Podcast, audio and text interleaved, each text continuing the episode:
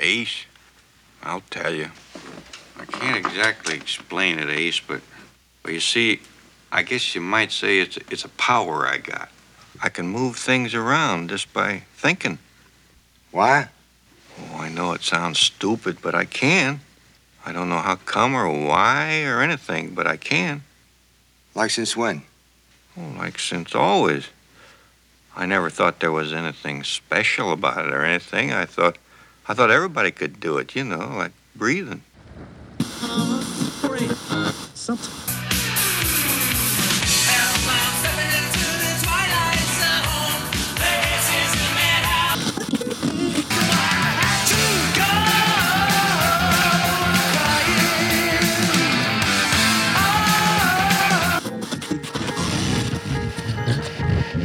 Come on, we're gonna go for a joyride.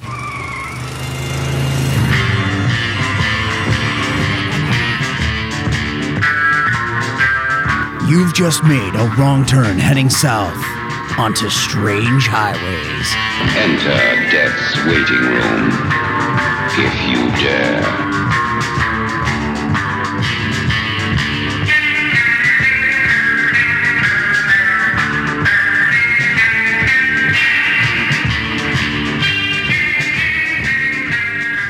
And welcome to Strange Highways. I am Paul. And I'm Kevin. And I hope you guys uh, are tuning back to us as opposed to getting lost in the past with like the last episode of Static where you listened to, I don't know, us like two years ago. I don't know how far back you went listening to your radio. Yeah, I was gonna say I hope you're not too sick of radio programs because we got a brand new one for you this week. yeah. So um, yeah, and uh, that's it. That's it about Static. We're not gonna talk about that anymore. So this episode, the Prime Mover, season two, episode twenty-one, uh, air date March twenty-fourth, nineteen sixty-one. The number one film, The Hoodlum Priest. That that sounds like a wrestler that I would follow. Like, watch out! Yeah. It's the Hoodlum Priest, and then he would just bring out a cross and beat people with it. I think that'd be great. Yeah, that's an awesome film title. it is right. Uh, it's like you know what? He's right with God, but not right with the law. It's the hoodlum priest. Um, number one song, "Surrender" by Elvis Presley. Um, so I didn't find anything for the 24th, but the 25th. This is a follow up from the previous episode, so you'll enjoy this.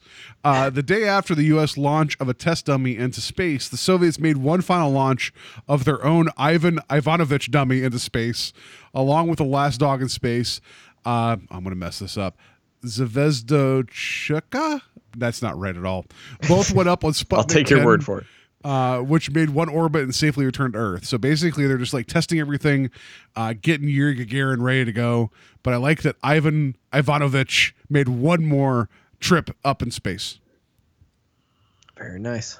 Um, yeah, I wanted to bring up. I don't know if this is necessarily interesting, but I started reading a book called "The True Adventures of the World's Greatest Stuntman" about Vic Armstrong, and uh, he he worked with Spielberg a lot. He was, I think, on the first three Indiana Jones movies. He was a stuntman. He was in some James Bond movies as a stuntman. Real famous stunt guy.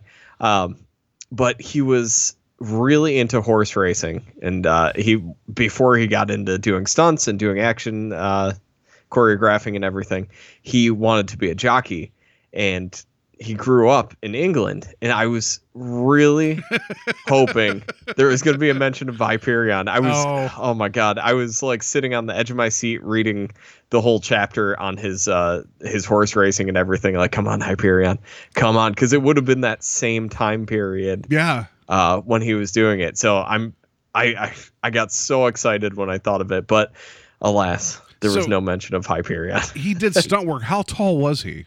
If he was interested in being a jockey. Um, well, that was the thing. Like, he was a pretty tall guy, and eh, apparently, eh, it has to do more about weight than it does height. Okay. But to get himself down to the weight that it required, um, he was only able to do it a few years when he was younger, just because he was at like unhealthy, skinny weight, just to try and be able to do it.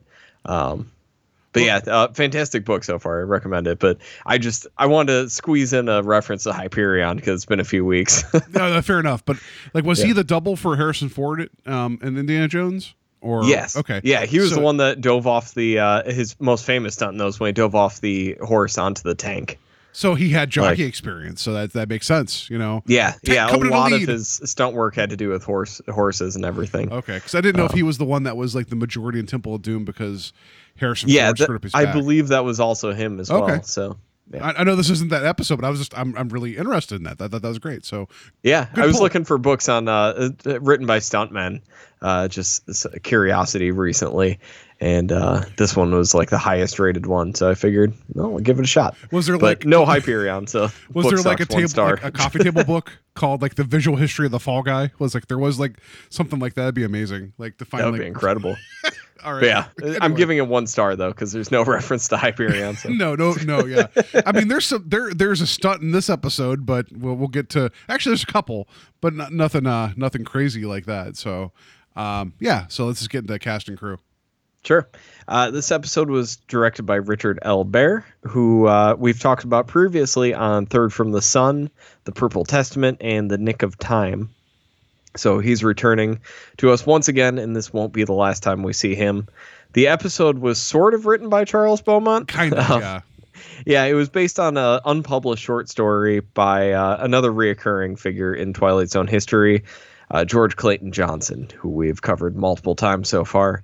Um, I, I guess Charles Beaumont was having trouble keeping up with writing for the show, and because he was writing for other things at the same time, and uh, he he started reaching out to other people to help him write these teleplays. Well, that and, and- he uh, he honestly felt that the, like he was telling his buddy George like, "Hey, you need to submit to the Twilight Zone," and, and he wasn't feeling confident about it.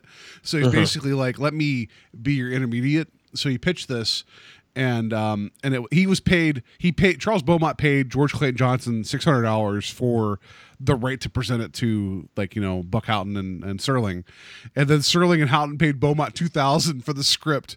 Uh, so it's like he made a profit off of it. And not to get to the very end here, but Johnson was supposed to get a screen credit, but was left off an error. So Yeah. And then uh, I heard Buck Houghton said, oh, "We'll put you on when it goes into syndication," and they just never did. yeah.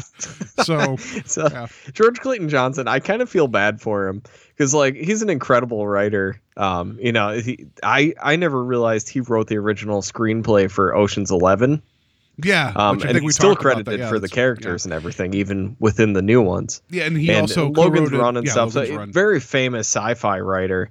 Uh, but it seems like he kind of got the shaft a lot of times with uh, Twilight Zone stuff. He's kind of like he's like the third, like like see. I mean, Serling's the, you know the, the, the top right, but you have George Clayton, uh, not George Clayton Johnson. That's what we're talking about. But we have uh, Charles Beaumont and Richard Matheson. And then George Clayton Johnson's kind of like, hey guys, I'm here too. That's how Yeah. that kind of feels like, right? So Yeah, he's he's like the bad boy if they were a boy band of writers. he's the He's like the shy boy. AJ. He's the shy boy. Is what he is. We know that. Um. Yeah. um, But yeah, I, I just like his beard, so I guess that's why. So Beaumont did add some changes to the story. We'll get to that when we get there. But he did add a little bit. But yeah, this is basically uh, George Clayton Johnson's like his idea. So we'll, we'll Yeah. get to what ha- what changed, and we'll we don't know if it added value. That's my opinion, but we'll get there. Yeah, I wish I could have found the story, but uh, once again, much like last episode, it was unpublished, so not not too easy to get a hold of. Um, so the cast here we have Dane Clark, who plays Ace Larson. He this was his only Twilight Zone appearance, although he appeared in one episode of the Night Gallery. Um, and probably his biggest role was in Destination Tokyo. But I thought it was interesting about him. He was born as Bernard Elliott Zainville or Zanville, and uh, Humphrey Bogart actually gave him the idea for his stage name. I don't know how it came about, but in 1943, I think he was working with Bogart, and uh, I, I I don't know where the name came from, but he gave him the stage name. Yeah, I mean, and because like he actually he looks kind of like Bogart, not not 100, percent but like enough. So yeah, he's a lot of he's got that there. look, like the film noir look, like you could see him. Yeah. Um, but yeah, I, I just thought it was interesting. Like, what do you just come up to him like, yeah, I don't like your name. I'm gonna call you Dane. I, yeah, I mean that sounds like a very Bogart thing to be like. You're Ace. That's it. And he just like does the finger guns. Like you're Ace now. Uh, but uh, but he Well, also Ace was the character name. oh well yeah that's right. Sorry. That- Yeah, Dane Clark. Dane Like, Clark. I'm gonna call you Dane. Yeah. Like Ace is way too cool for you. You're called Dane. Uh, um, so he actually labeled himself as Joe Average. Like if people asked him like what his biggest like quality was, he's like, I'm just Joe Average. And I, I could kind of see that. Like he he's very representative, like the late fifties, early sixties, kind of like everyman. Especially in this episode, I feel like he's a little over the top, but he's very like the his look is very indistinguishable from like like everybody else in terms of like Yeah. that time. I was gonna say if if I saw a movie with him in it, I probably wouldn't remember Yeah. uh, him from this episode. Um, but I mean, that's a good thing if you're doing a lot of character work. Like just to disappear into the background is helpful, and uh, that'll get you work. So uh, next up, we have the famous Buddy Ebsen playing Jimbo Cobb in this. This was his only Twilight Zone episode as well, but he was also in two episodes of the Night Gallery, so he's got one up on Dane Clark. Um, and then his most famous role, everybody knows him as Jed Clampett from Beverly Hillbillies, yeah. and Barnaby Jones from Barnaby Jones. Barnaby Jones. Yeah. So yeah. um, definitely a big name. Um, he's perfectly cast for this episode. I, I I enjoyed him quite a bit in this. Um, and then I did we talk about his uh, situation with the Wizard of Oz last week? I, I mentioned it real quick on the way out. So uh, he was cast as the Tin Man. Well, originally he was actually offered the role of the Scarecrow, but the actor that played the Scarecrow wanted to be the Scarecrow. So he's like, I don't care, that's fine. So they switched roles. And so they cast him as the Tin Man. They recorded a lot of the singing in advance before they actually shot the film. So there's actually still bits of him singing. They have recordings of him singing If I Only Had a Heart, and he still hmm. shows up in some of the choruses. However, because of the silver paint that they're putting on him, which back then, I don't know if you guys are aware, they didn't necessarily care if people would die if you put things on them.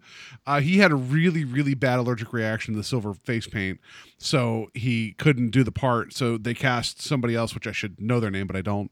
And they actually changed the makeup at that point. So I don't even know. I, something tells me that the change in the makeup probably would have been fine, but because Buddy Ebsen was put in the hospital because of this, they they changed the the chemical makeup. So that that was like his big near miss with that. I didn't know this, but he kind of came up as a dancer in vaudeville with his sister, and they had like kind of an act going together.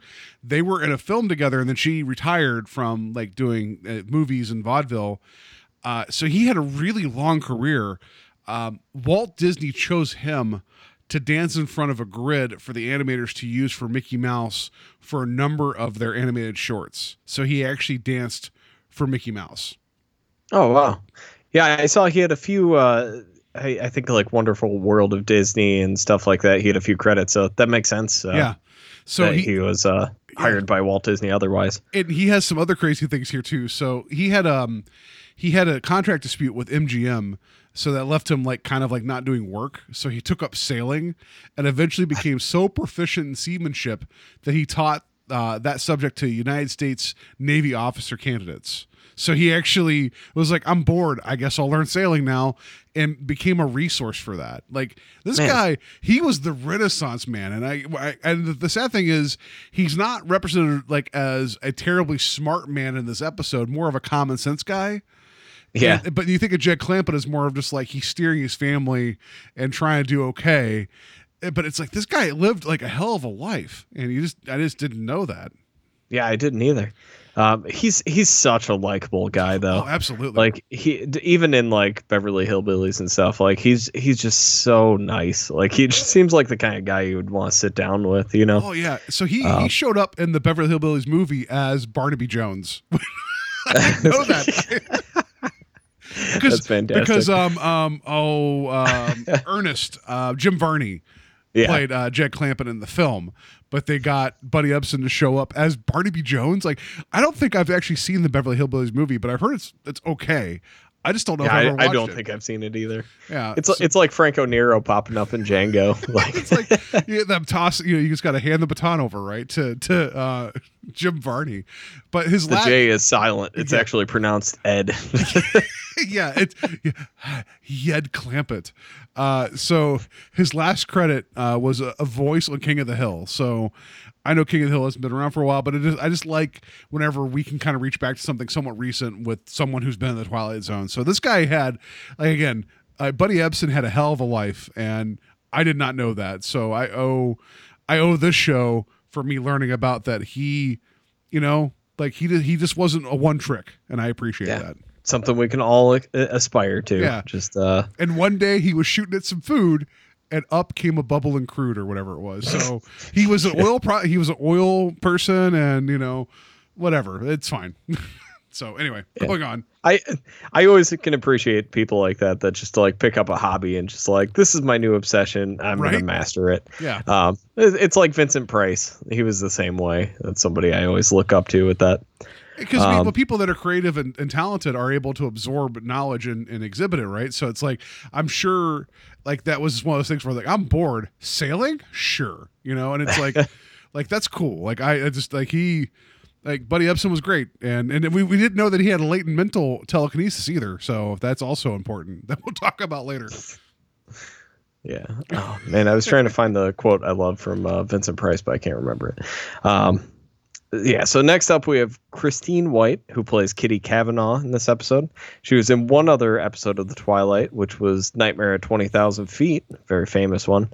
Um, one episode of Hawaiian Eye, got to Yes. throw that in there. Yes. And uh, William Castle's Macabre, which is a pretty I I I don't want to say great horror film, but it's uh it's fun.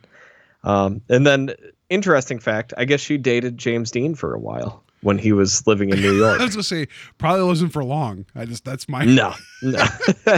I think it was for a few years though. To be She's honest, like, like, you know, uh, you know, hey, maybe you shouldn't drive cars really fast. She's like, shut up, woman. I know what I'm doing. And that was probably what happened. I'm guessing that was our last conversation. That is not historically accurate whatsoever. So yeah, it's all right.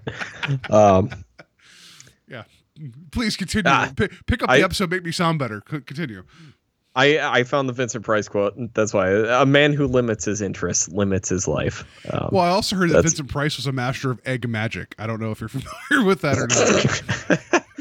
Well, I mean, he was uh, he was a great chef. So if egg magic has anything to do with cooking breakfast, um, yeah, no, did I you- believe it. I I don't don't, know. know. Do you know what I'm talking about? I'll just mention this real quick. It was a Simpsons joke where uh, Marge Oh, no, and no. Lisa they decide they're going to decorate uh, eggs like Easter eggs type of thing, and it was Vincent Price's egg magic. And then they went to go decorate the eggs, and they're supposed to have like little feet stands to sit on, and there was no feet, so they called the helpline, and it was it, it was a recording of Vincent Price. They're like, and it was like he was like talking to them, and they're like, he's been dead for like ten years. What is going on? And it was more like, thank you for calling Vincent Price's egg magic. It was really confusing. And it was great. So I love that there was a little box that they showed on the episode of Vincent Price's egg magic. Like I, I want to believe that was a real product. Um, so next up, we have Nesdon Booth, who plays Big Phil Nolan. Uh, who the only thing I really have for him, he was also the prison guard, I believe, in Escape Clause, Yeah. uh, previous episode. Um, and then two more quick one. A lot of quick characters in here. We have Jane Burgess, who plays Sheila, the cigarette girl in this episode. This was her only Twilight Zone episode. Um, she has a fairly big role in this, so I figure I mention her. Um, do you have anything for her? I, I just I just noted that Sheila had 17 acting credits from 55 to 62. So very I mean, Yeah. it's seven years, but it's very very short compared to a lot of the character actors that we see on here. Yeah, and she uh, she uh, lived a pretty long life, so she must have just gotten out of it. Yeah. Um, and then lastly, I have Clancy Cooper, who plays uh, whose label is just Trucker. I'm not quite sure who he was in the I- episode. He's the guy at the beginning that puts the money in the, the slot machine. I think. Okay, Yeah. that's what I figured. Um, this was his only Twilight Zone episode, and he was another one of those actors who basically just played a cop for his entire career. Yeah, I have notes here that his last credit was an episode of Sanford and Son. So there you go. That's awesome. But 171 credits, but of very small parts. Yeah, and uh, I'm willing to bet 90% of them were officer or captain Yeah. in the in the uh, character name. So I have one other character to mention. It was William Keene, who was the desk clerk at the I think the the casino. Mm-hmm. The only reason I want to mention him, he was in an episode of Johnny Midnight. So we have the Hawaiian Eye and Johnny Midnight go. connection going strong here, and And this episode. Hyperion reference. So. Yeah, there you go. Take a drink. You know, like I think we hit the trifecta for Strange Highways. So there we go. Yep. So that pretty much does it. Um, so let Serling take it away. Portrait of a man who thinks and thereby gets things done.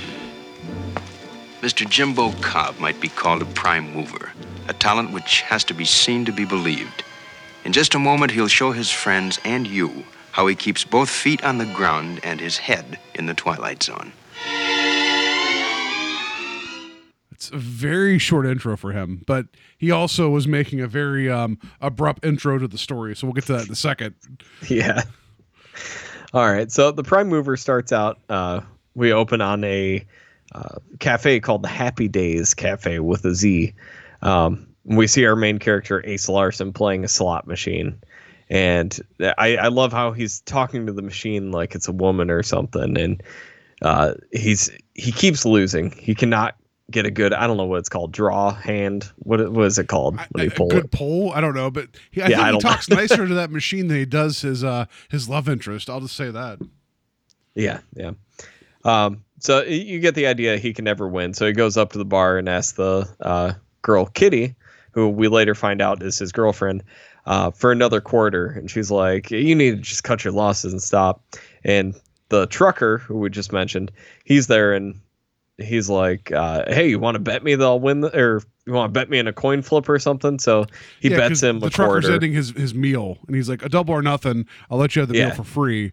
But I also like that he's snapping his fingers at his love interest. I'm like, that's a really good way to keep someone like loving you is to be like, "Hey, can I get a quarter?" Like that's wrong. yeah. it's it's a pretty good establishing uh, Yeah. trait for that character because you see how quickly things spiral out of control for him.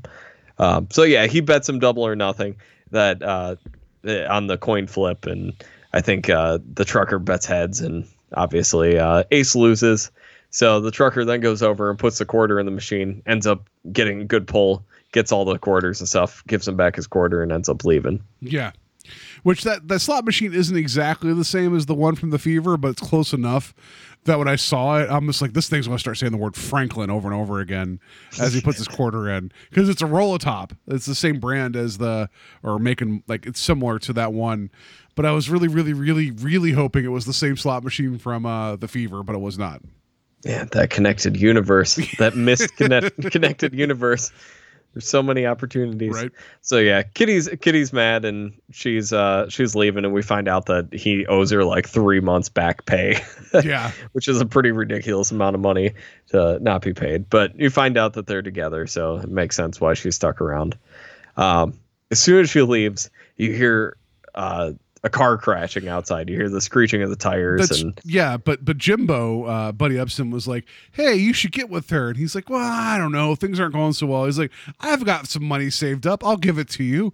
Like, who offers their savings to a guy that's like wasting money in a slot machine so he and this girl he likes can get married? Like, it was like it was a nice showing that Jimbo wants the best for everybody, but it was a really weird thing to be like, "I have money, you can just have it." Like, it Yeah. just seemed like it didn't occur to him that that like that's important. Yeah. Kitty should have got with Jimbo. It was way nicer. I, I argue I argue that Jimbo has some secret bubbling crude money he's not telling anybody about. That's that's my theory. But but yeah, but the car but the, the but then the car crash noise comes out of nowhere and I, I have to admit it made me laugh watching the episode because it's like it's so sudden and ridiculous. I had to rewind it like three times just because I was like, what, what? Did I miss something? Uh, so we get a footage of a pretty ridiculous car crash. Um, I couldn't really find much about where they got the footage from or if they shot it. So that's why I was hoping Yeah. with the books you got that somebody would explain Yeah, that. so I can sell it smartphone because someone else did the research. So the car crash is from 1958's Thunder Road, which Bruce Springsteen watched and made the song. Not really, that's not right at all. But the movie's called Thunder Road, and credit credit to them, they found a way of incorporating it pretty well. Because um, the car crashes and rolls into like a power, like a power, some not power- Transformers or something. Yeah, like not the robots, but like the electrical Yeah, but like electrical transformers. So so Jimbo and Ace run out to try to help it, you know, to help the people in the car. And the incorporation of the stock footage and them in front of the car, um, that's actually it's put together pretty well. So I'll give them that. Like you could buy that that same car was just in the, the footage that you just watched. Yeah. Well, and uh, since it's like sitting underneath those uh those electrical transformers or whatever, I had to go back and make sure that's what it actually crashed into and it does look like the same set, so they Yeah. they recreated it pretty well. Yeah. I don't know if they just used the same set from that film or what, but um yeah, it, it was it was pretty impressive. Yeah, it worked. It worked like for what it was happening. I mean, the effect that happens here in a second, maybe not so much, but it worked for the establishing of what happened. Yeah, so then we get the introduction of Serling, which is quite possibly one of my favorite uh, appearances. I love it because like they're freaking out. Like so, Jimbo and Ace are freaking out because people are in this car. Um, and then Serling kind of walks in off screen, but in a tree. Like I don't know. Like, Yeah. I love it. He's well, just like, I, I guess first Jimbo, uh, you Oh, yeah, you see sorry. that he uses his mind to flip the car out of the the electrical whatever they are, um, and it seems like he's using his mind to flip the car over, and that's when Serling steps out of the bushes or the tree. I don't know quite know where he was. Yeah. I just I, I- this is I my like favorite. the idea that he's not going to offer any help. He's just watching from the bushes. I'm, I'm just sitting in the bushes smoking some cigarettes, seeing what's about to happen. Like it, it is my favorite Serling. It's like entrance so Cronenberg's crash or something. He's like, yeah, look at that car crash. Just me and David Spade, Spader, not David Spade. David, no, no, no, Spader. What's his name? Um, James Spader. James Spader, not Dave Spade. James Spader and I are just going to sit here and watch this car crash. It's going to be great. Yeah. Yeah, Anyway, so it's my favorite, point- favorite intro. I love that he's just like, "Oh, I'm in a tree, and I'm going to tell you Well, he has to like step under the branches and everything when he comes out. I posted the picture on the Instagram. I said he doesn't seem like the outdoorsy type, no, but Hey, it was uh, great. he just looks so awkward out in nature in that suit. It was I I I just I, I applauded like I just did a, like a small golf clap as when he showed up. I'm like that is the best way to insert unless the the better way would have been they flip the car over, he gets out of the car and introduces the story. That would have been the better way. But I really really really appreciate the tree walk. Yep. So we're back at the cafe at that point. Um, and Ace is asking Jimbo, like, uh, so we, we got to talk about this. Like, how did you do that? And he just flat out explains it. He's like, yeah, this is this thing that I can do. Um, you played the opening uh, Yeah. of the episode was that that dialogue. He just explains flat out, like, yeah, I can do this. I don't know. It's it's nothing, but I can do it. And he says he gets like headaches after it, so he he stopped using it for a while, um, for a long time, I guess. But we don't know that for sure. Um, Well, we should mention says- that when he flips the car, they do a reverse footage thing, like real Yeah. quick. Like they just kind of show the the the film going backwards, like for like a second. Like they couldn't do the whole thing, but it's just like they had to reverse the film to show the car resetting itself, and it was so hokey. I loved it. yeah. Yeah. Um, yeah, so you find out he gets headaches, so he doesn't do it, and immediately Ace is like, "Well, let's let's see you do, do it again. I don't care about your headaches. Like, let's yeah, do this." right. So he makes him. uh, At first, he lifts the bed up off the ground, which uh, talk about a hokey effect. Yeah, but I- I- it, it works. Buddy Ebsen's reaction whenever he has to do it is kind of a, like a resigned, like I can do this. It's going to hurt me, but I'll show you. I, I really liked his performance and and projecting that he has this ability. I really enjoyed that. Yeah, he doesn't have many lines in this episode. No. Um, if you actually like go through and watch, like he he pops in for a sentence here or there, but for the most part, it's all done non-verbally, and it's it's it is a really nice performance. He's definitely the standout in this one. Mhm. Um, so next he's like, "Can you do it with something smaller, like a quarter?" And has him call the coin flip, or he calls the coin flip and makes him flip it to the correct side, um, and then immediately goes to dice and. And then it immediately goes to anger after that because he's like, "You've been holding out on me all these years. We could have been living like kings." Well, I like that Ace happens to have a set of dice just sitting at his desk. Like he pulls open the drawer and he's like, "One second. It's like who else would just have just a pair of dice just sitting in like their their banker's desk in their Actually, room? I have a pair of dice sitting on my desk right now. So Are are you mentally make the making a seven or eleven? Is that what's going no, on right now? but no, I have a little bowl that has uh, a few pins, a tech deck, and a few dice in it. So Oh. I don't know. Okay, I, I don't. I, I, I have no dice, so I guess I guess I'm in the minority here. But but yeah, I like that Ace is like he's equal parts mad, but like dumbfounded that like Jimbo's never mentioned this, and Jimbo's just like I like that Jimbo. It, he he's smart, but like it doesn't occur to him that like oh I could have made money off of this. So I really appreciate that whole like yeah I can do it, but like what's the point? Like that was Yeah. kind of the way he carried himself. Well, he seems to have some pretty strict morals in this, and we'll get to that Yeah. when we get to the end. Uh, so Ace calls Kitty and says, "Like, get ready, we're going on a trip." And we go to Vegas, and we get a nice shot of the old, uh, the old strip in Vegas with all the neon signs and everything, which always gets me. Um, and that's that's why I found out that George Clayton Johnson worked on Ocean's Eleven because I read somewhere that it was his return to Las Vegas with writing. Oh, I was like, okay. huh, interesting. Um, so yeah, th- then we get the montage of uh, them playing the roulette wheel and winning and going to different casinos and everything, and they just keep winning and winning. That's a nice uh, montage. I liked I liked that with the roulette wheel and then uh, whatever that weird three dice game was with like the tumbler. Um, I liked that you'd always cut to uh, Buddy Yeah, Ebsen kind Jimbo's of like face. yeah, and he he was kind of like it was it worked and I didn't mind that. But I also will say that uh, at one point Jimbo, not Jimbo, Ace was like, "Hey, um, we have a plan worked out or a system worked out." I'm like, "You don't say that at the table in front of the never. person working the game."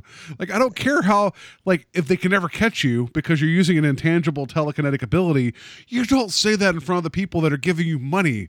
Like what is Yeah. wrong with you?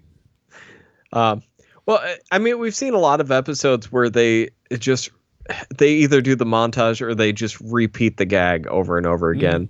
Like most recently, Mr. Dingle the Strong, where you just the whole episode is basically them doing feats of strength and everything, just showing off the same power over and over again. Where I I feel like these montages are kept minimal, but get the point across Yeah. more effectively than they've done in the past. Um, yeah. Uh, But, the, but after after a while, you see the Jimbo's like kind of worn out. Even with small stuff, he's doing it repeatedly, and it, it just wrecks him. Like so, uh, eventually Ace is like, "Oh, oh, okay, fine, we'll stop for a second, but not for long." Yeah. So then they receive their boxes of money, which looks like the most uh, unsafe way to carry money through a casino. Uh, Yeah, just millions of uh, I get, I don't know if it was millions of dollars, but uh, we'll just say that millions of dollars just in cardboard boxes being Yeah. carried through the casino. Well, the, the desk the desk help is like, well, we get we'll get a boy to help you. And it's like, and that's one of the kind of like comedy bits in this I kind of enjoy because there's an older man where he's like, Yeah. and it's like this guy who's like a bellhop kind of guy. He's like, we'll get a boy to help you, and so. Uh, Ace just keeps refer like kind of keeps the act up, referring to him as a boy the entire time. Yeah, he keeps calling him like junior and boy. it's it's like, a, they go up to this really fancy hotel room and um yeah he gives he tips the uh he tips him and i wrote down the quote he says go out and buy yourself a pair of roller skates yeah, and I and I added on his way or a switchblade, you know, just you know whatever. Like I like, little callback to last week i Yeah. love it but it's just like Um, he's telling this old man to go buy roller skates. I thought that was kind of funny. yeah yeah so uh jimbo tells him like hey ace i can't do this anymore like i it, it, it's not even about the headaches he just feels bad about cheating and winning all this money um so he tells him well yeah we'll do it we'll just do it one more time you know that's the curse um Right. so Kitty at that point wants to go home. She says he's sick and storms out and everything. And Jimbo basically tells her, you know, she's more important than money. You need to go chase after her. So she, he chases her down the lobby and she still storms out. And uh, he turns around and that's when we get introduced to Sheila, the cigarette lady. yeah. And she's asking him, like, oh, is there anything wrong? And he was like, you see a look on his face kind of change, like, no, no. You know, you're going to work for me now. And just gives her some money and uh, tells her he's going to take her out in the town. And then he pays off the casino manager. Yeah. Just like, yeah, I'm going to I'm to hire your uh, cigarette girl for the night. Like, here's some money. And he's like, no, okay. yeah, but then he was like, he stops and he's like, tells the, the the guy working, he's like, he's like, also, he's like, who's the biggest like biggest fish in town for me to play against? Um, and he's like, and tell him, he's like, uh, he's like, tell him to bring plenty of lettuce, this kind of lettuce. And he just like flashes all this money. Um, like it, it's funny, but it's just like he's really trying to position himself, saying like, you know, I can't lose. I'm going to challenge the biggest whale that we have here. You know, so um, Yeah. I- and he's positioning himself as very unlikable in this episode. yeah, and we get a pretty sudden arc, but it's an arc nonetheless. And uh, we've seen a few episodes recently that have had pretty terrible character arcs, so I, I appreciated this a little bit more because of that. I think. yeah, Um, so yeah, he tells him it's Phil Nolan, and he says, "Tell him Ace wants to see him." So then we cut to the next morning after he goes out, and the phone's ringing, We Yep. get the next gag. my favorite Uh, part part of the episode. I love yeah. that Jimbo's the- like, oh, their phone's ringing. Eh. Telekinetic phone all the way over to him. Like that's and I- who wouldn't do that though? That's the most realistic part of this episode. That's what I wrote here. I was like, Jimbo being lazy in bed and bringing the phone to him is something that I would do if I had those powers. That's exactly what I would do. Like, I thought of it today. I I was uh after working out, we ate dinner and sitting on the couch watching TV for a few minutes, and I had leaned back and I couldn't reach forward to grab the remote, and I was like, man. If only I had Jimbo's power. like I would take a small headache. of- Yeah, yeah, totally worth the headache just for that one foot of leaning forward. Uh, yeah, absolutely. I loved it, and the effect was so silly. Like it's like you could see Oh, the, yeah. the, the fishing line, but I liked it. It was just a nice like, yeah, I'm not getting up, and I just I, yeah, I it- really really it works for the that. tone of this episode. Yeah. It's not trying to take itself too seriously, so uh, the hokey effects work. So it, it Nol- or Ace picks up the phone and it's Nolan, and uh, he kind of snaps awake and tells him to come up to the room. And uh, Jimbo somehow recognizes the name. Uh, what is it? Nolan. What was the first name of it? Uh, Phil Nolan, Yeah, Phil big, Nolan. big Thank Phil you. He- Nolan. big Phil Nolan. He recognizes it. He's like, I think that's a big, big time gangster from Chicago or something. So uh, they come in and he's got his whole entourage with him and everything. And I like I that love- Ace, Ace tells Jimbo, "Don't worry, gangsters have a code of honor." I'm like, not if you're inviting them up to gamble. Like that just with with two giant boxes of money laying out. like I don't think anyone has a has a, a sense of uh, or a code of honor or anything when there's a million dollars sitting in cardboard boxes Right. around. Um, so yeah, he's like, well, you don't mind when they come up to the room. He's like, you don't mind waiting around. I'm gonna order some breakfast real quick. You want anything? I I love that this uh, gangster says like, I'll take a glass of coffee or or some juice. But I like that his henchmen they don't eat is what he said. Yeah. And then Ace is like, they don't eat. Like it's like, why is that like a revelation for him? It's like these guys are here. They're just, they're just like they're knuckle busters. Like keep them. They're they're there. Like to to rough you up. Like why like why does it occur to you that they're not there other than for one job? Yeah, it's like Ace is so far out in the weeds here. Like it's it's like Oh It- yeah, he's yeah. out of his mind at this point. He's you can almost see the dollar signs in his eyes at this moment he has the fever. Um, I I wouldn't have been surprised if they would have done a shot with money dollar signs in his eyes. right? He was playing this character so cartoonish at this point. Um, so they start out with like ten thousand or something, and they start rolling the dice and everything. He's calling the numbers, and we get another quick montage of them winning and cutting back to Jimbo. And uh, at, at one point, finally, Nolan's like, "Let me see those dice," because he provided his dice at the beginning of this because he wasn't he didn't necessarily trust uh, Ace. So he's like, "I just got to remind you, people only cheat on me once." Yeah. And that's when Sheila comes in, and uh, Jimbo's trying to say something the whole time because you kind of see his face the way uh, Ace is talking to Sheila and everything. Like, you can see him kind of judging him, like, come on, man. Yeah. So he tries to say him something. Ace keeps cutting him off, and uh, he ends up losing his last roll. And the gangsters take all the money and leave. And Sheila, Sheila just pieces out immediately, like, "Oh, the money's gone. I guess I'll go sell cigarettes again." Yeah. Uh, so yeah, Jimbo tells him like, "Yeah, my power just ran out, and uh, I think I blew my fuse." And they just kind of laugh about it. And, uh, Yeah, Ace takes losing a million dollars really well. Like I just gotta Yeah. say, as much as his plan like was like fraught with like errors, right? But he's just like, oh, you blew a fuse. I guess I'll laugh about it. It's like I don't know. I think for someone that was mad that Jimbo didn't tell him about his power, that he wouldn't. I just. I get that's supposed to kind of be like the soft landing for the episode, but he really, really took it well, losing everything. Yeah, well, that's why I said it's such a sudden character arc for Yeah. his thing. He just comes around immediately. Like, I feel like I would have at least a few minutes of just depression after losing a million dollars and just like, I'm going to go chug every alcoholic beverage in this mini fridge in the room real Right. quick, and then I'll be back to talk about this.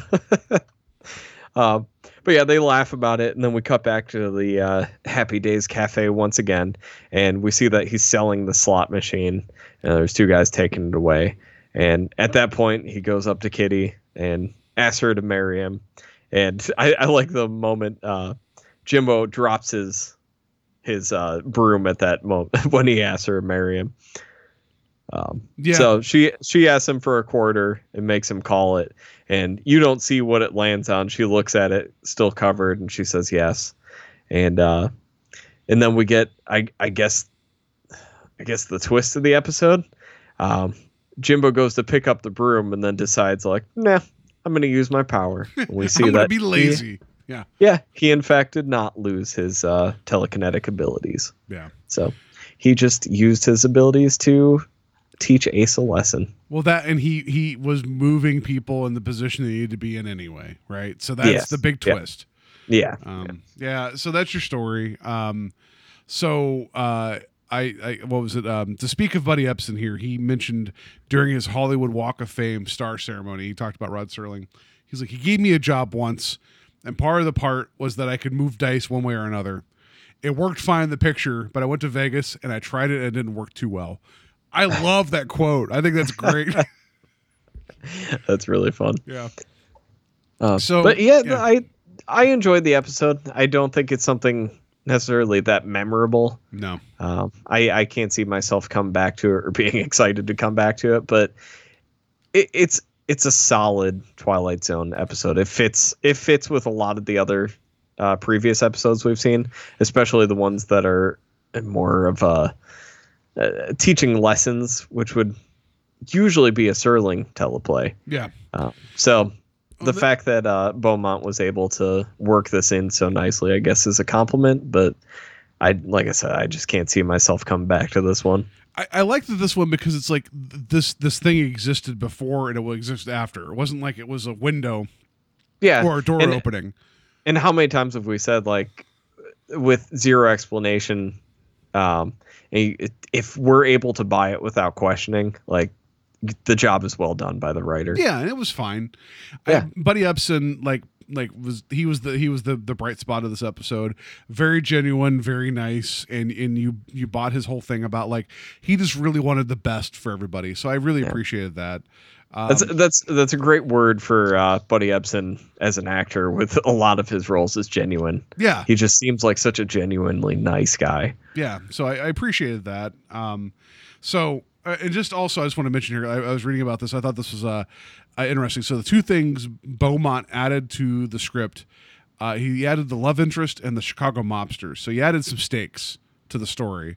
Uh, Yeah. So it makes me wonder where it was going to go originally. And then also, I just want to say, in terms of like how many scene changes for this for this episode, it was two days of rehearsal, three days of filming. So Ebsen was able to hone in on the character pretty fast, you know, and I thought that was uh considering that this thing was like, you know, what shot in a week. Like that's you, you got to give them credit that these. I mean, I mean, even even Dean and and um and uh, what's her name, uh, the person that played Kitty, um, Christine White, like they all like that's that has to be even though there isn't a ton of dialogue, it's it's it's a lot. It's enough to have to try to practice in two days and be ready for three days. Like I'll give it. This was a really really fast shooting schedule. Yeah. And all the characters were believable. Yeah. Their relationships seemed lived in. Um, it like like I said, uh, what's his name? Who played Ace? I already forgot the actor's name. Um, Dane Clark. Dane, I said Dean. Why did I say Dean? Yeah, Dane Clark. I know. I well, no, you already forgot him. yeah, whatever. Talk about him not being memorable. Um, and no, as much as we were saying like he plays this character cartoonish, you still believe the character. You believe the relationships, for better or worse, uh, that they existed and that this world existed before we joined these characters and everything.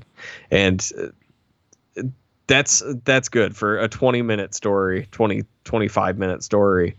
Like that's good to get you invested in the characters. Like it's there's some good strong things going on this episode. I just don't think it's that astounding. Yeah, I agree. So, Yeah. I, I I think I'd seen this one before because like the ending, and we'll get to the twist rating later. I think I remember this one, so like it was kind of like I knew where it was going, so nothing really surprised me. But it was okay, like considering considering last week where it had a very abrupt ending, and I will also argue this one had kind of an abrupt ending. This one at least felt like there was something going on, you know, like and, and versus static. And I know they weren't filmed this order, and that was not the intent. But it's easy to judge what came right before versus what's happening now. So this was nice that it wasn't. It wasn't the greatest episode, but it was like at least a nice breezy, like you know, fun watch. So I appreciate Yeah. that. Yeah, like you said, they move around so much from set to set that it, you never, it never really gets stagnant anywhere. Yeah. Um, oh, what else was I gonna say? Yeah, and the the character development and everything. Like there was there was a there was good closure to the episode in this one, unlike the last one, yeah. which was just kind of open ended and sudden. So Yeah. So yeah. um, yeah, it was fine. I, I think this is a pretty inoffensive episode. I, I I didn't love it, didn't hate it. Um, It just Glad I watched out. it. It bums me out that Buddy Ebsen didn't do any other Twilight Zone episodes because I think he was he would have been a great resource. But you know, yeah, he was he was great for these types of episodes. Yeah. and uh, he would have fit right in with uh, the guy that played Caterwaller. oh, that would have been great. I would have loved that. Yeah, I put would have them to see him together in an episode. Oh. that would have been amazing. seeing Buddy Ebsen be like a bad guy, but like like a bad guy that you kind of like. You know, you're like, you know what? He's kind of like a genuine person, but he's evil. I think that'd have been amazing. Um, Yeah, yeah. So yeah, it's too bad. in, in a rare turn the, for for this season that we've been covering, I found something that ties to this episode. uh, Oh, awesome. So there is a list. Uh, I, I keep saying I'll post these things online, and I'll really, really, really will try this time. Uh, there is something about it said clever casino scams in recent history, and so I'll just mention one because there's like ten of them, and this one's actually kind of pertinent to the episode. And now it's not letting me do this. Okay, great. Um, there is there was it was in the 70s, and I'm uh, working for time here because I go to click something, it's not letting me scroll through. What's going on? Classic Strange Highways fashion. Yeah, so let me reload the page here real quick. Uh, it, it was in '73. It was the cigarette pack scam. Where'd it go? Was Sheila involved in it? Sheila was not involved in this. okay. Um, here it is: the French cigarette pack scam. In the summer of 1973, one of the greatest roulette scams took place at the Casino Duval in France. Uh, it involved a radio amateur who was also a casino roulette dealer, his brother in law, and his beautiful sister, who could have been Sheila. Uh, the dealer created a radio transmitter which fit perfectly into a pack of cigarettes. He also turned a weightless receiver into a roulette ball, which he used at the table. So his brother in law posed as the unknowing player, placing bets while his sister served as the quote unquote button pusher holding the cigarette pack. Once you press the transmitter's button, the ball would descend from its spin and land a group of six possible numbers with an impressive 90% accuracy. So you always stood um, one table over to remain uh, inconspicuous to the officials on the floor. In just one week, they managed to score five million francs, which that's roughly one million. I, I'm glad they did the math because I've been like, I don't know what that is. Um, casino officials caught wind of what was happening and became suspicious. They investigated every possibility, um, and um, they eventually figured out what was going on. Uh, they spent weeks trying to figure out like the, but they found nothing out of the ordinary. The scammer's downfall came after the casino owner took a romantic interest in the sister. He made a move on her and was quickly turned down. Shortly thereafter, he began to notice her presence in a different light. like, Oh like, man, yeah. I want to see this story. Right? Like somebody needs to make that into a movie or an episode. Like, he made the connection that she always was at the casino whenever the same person at the same roulette table consistently won large amounts of cash and also that she wouldn't go out with him uh, he put these clues together suspected radio interference was to blame and had a debugging team sweep the floor eventually the team was caught and arrested if only the sister hadn't been so alluring and beautiful, they might have gotten away with their brilliant plan. So there you go. God damn it, Sheila, you ruined it for everybody. that that is insane. I would love to see somebody make a film about that. But that's Like, 73. Like that's crazy to me. Like I know there's all these like mechanical interference and electronic interference and technical interference like with gambling. But that that that sounds like like ahead of its time to me. you know? Yeah. Like that's that's really cool. yeah. There's other ones on here too that are more like they the people that were smart and knew how to read things in terms of like knowing card counts and stuff. Yeah. And that's great. Not me. I could never do any of that. I'd be like, I don't know what just happened. Was it a red card? That sounds cool, you know. but Um, I'll try, to, I'll try to link this. um, yeah. Anyway. And then, real quick, I just want to bring it up. Telekinesis used a lot in sci-fi and horror. Um, I don't know if you do. You have any movies or anything you'd recommend? with telekinesis. Yeah, Um, oh, what's the Chevy Chase movie? not, Modern to, Problems. not to put you on the spot. But Modern Problems with Chevy Chase, where he goes around Nice. the one because he, he ends up behind a car or a truck carrying toxic waste. He gets covered in it and, and becomes telekinetic. Um, and there's a bit where people think he's possessed, so they put a bunch of like this powder around his bed, and it's called demon dust. And he goes around and snorts it up like it's cocaine. And all I remember about the movie is he says at one point he's like demon dust. I like it, and it freaks everybody out. So, yeah, that's the one thing I, I think haven't of. seen that one. Yeah. Um, yeah, we brought up uh, Cronenberg, so I wrote down Oh, scanners, on my list. Um, and then I don't know if you've ever seen. I guess this is the reason I brought it up, just because I want to talk about the series, the Patrick series. No, what is that? Uh, the first one was a, uh, I think it was from 1978. It was an Australian film. It's a guy in a coma who has telekinetic abilities, and he's he can pretty much control his surroundings, but he doesn't look like he's aware of anything going on, and it's it's pretty terrifying. It, but then there was a sequel uh, made in Italy like 10 years later maybe not 10 years but like at least like six years later um, that's pr- uh, far more sleazy um, i highly recommend the series um, at least the first one it's there's some really cool stuff happening in there um, great australian horror film You guys But- think I hit the microphone with my hand, but I used my mind to make that noise. So you guys didn't even know. but yeah and then obviously carrie is awesome so yeah, Carrie, I, that should have been my go-to, right? I love Stephen King. I was like, why did, why was that not the first thing I thought of? I'm just like, I'll go with Chevy Chase. That's fine. Um, no, Carrie, like, I- you know what? It's been forever since I've seen that movie, so I don't, I don't even know if I even watched its entirety. Like knowing that, that's a really good book, but knowing that like Stephen King was like coked out of his mind while writing it full of demon dust, it, it just kind of puts it a different light. But it was it's a it's good early, very his first published novel, so it's very very good like rough and dirty Stephen King. So I I, I recommend I- it if you guys not read that book. yeah i really enjoy the book but yeah the movie's fantastic as well so um, i assume everyone's probably seen the film and probably read the book that's listening to this but Well, I feel like if not- yeah, the prom sequence at least everybody knows about, right? So like, Yeah, that had, yeah. yeah, that, that just John Travolta's a bastard. That's all I gotta say about that. So, um, yeah, I, I guess I'm just trying to think of other tele, telekinetic things. It's that's a trope, but you know, I don't know. Like I read a lot of comics, so it, that's an easy power to give people. Is just yeah i was gonna say mind. x-men there you go Yeah. Do uh, well do any well magneto i guess right Well, he controls magnetic objects, right? Anything that's metal, Yeah, right? yeah. So, But no, but like Je- uh, Jean Grey is uh, telekinetic, and um, she's also telepathic. Um, I'm trying to think who else. Um, who's I think I just outed myself as far as my knowledge. Well, like no, Magneto, he can control metallic objects, right? So it's a, it's it's I- a similar thing. Um, I'm I know trying. like four characters. So um, you know, four characters. You're like the magnet guy, and then the spider guy, and then the Punisher guy, the Um, claw guy. the claw guy. you know the claw guy. no, I just watched Logan. Fantastic. Yeah. Well, Darth Vader has some force powers. He can move things with the force. Is that the same thing? Like, you know. Yeah, there you go. The force could be telekinetic. Yeah.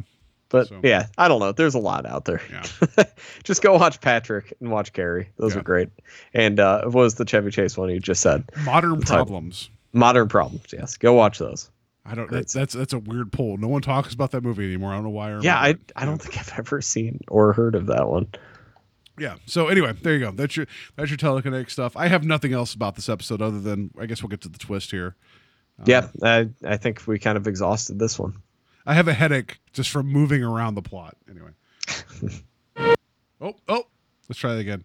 New technology. I just I whatever. Anyway, so the twist I'm gonna give it I'm gonna give it a two. That Ace had the power all along. It was a it was a nice a nice bump to the ending of the episode. Yeah, and it played into his character really well and everything. Um, uh, yeah, I'm to agree with you. I, I think this whole episode we've kind of been uh, been uh, right around the same place with this thing. So like I don't yeah. want to beat it up because I feel like I feel like recently like the when the ones have not been good I've been jumping on really hard and this one doesn't deserve that. Like like no, um, like, this yeah. isn't bad. It's just it's it's nothing special as far as I'm concerned. like- Like, Ace's character is a bit obnoxious, but that's kind of the point. I get it. It's just that he is so rough edged in the first half that you can't even be happy for him because he is he's very abusive in terms of like uh, just in terms of like the way he's treating his the girl he likes where he's like i'm not even pay you for three months. Oh why aren't you hanging out in vegas? Here's this blonde chickie with me. Oh i lost everything. You should marry me.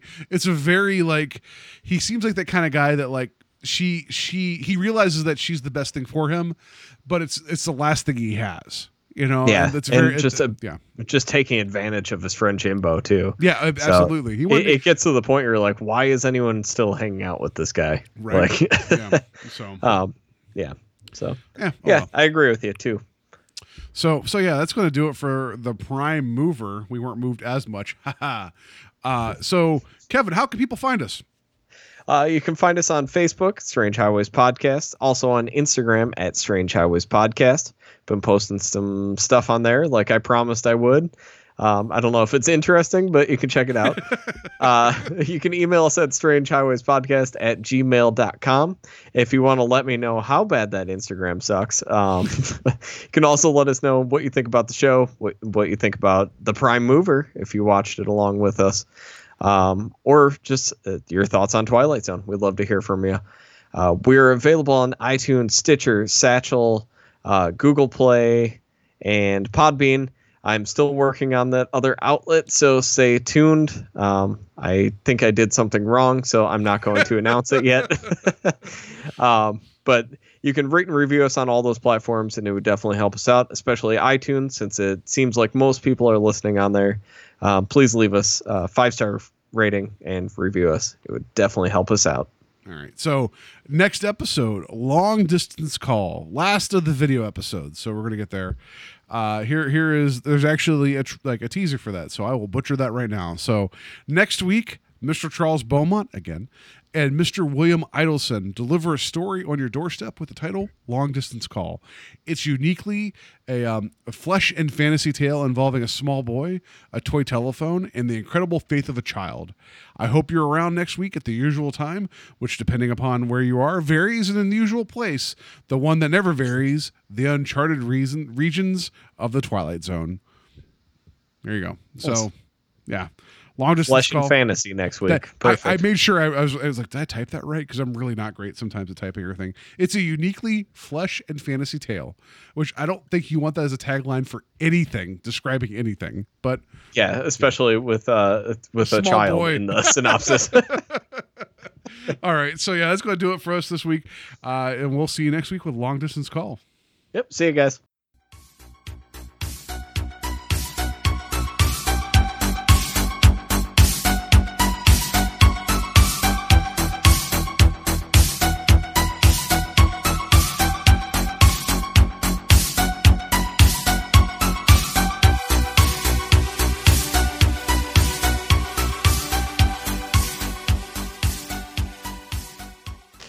What's your name? Sheila? Sheila, how would you like to quit this crummy job and work for me? Doing what? Spending money, hmm? Come And on. here's a little salary in advance, a grand. When do I start? Right now. We'll have a ball. Something We'll have- wrong here? Are you the manager? That's right. Well, I'd like to hire your cigarette girl for the evening. Would it be all right? Why, yes. Yes, I believe it'll be all right. I thought it would. Well, come on, sweetie. We'll have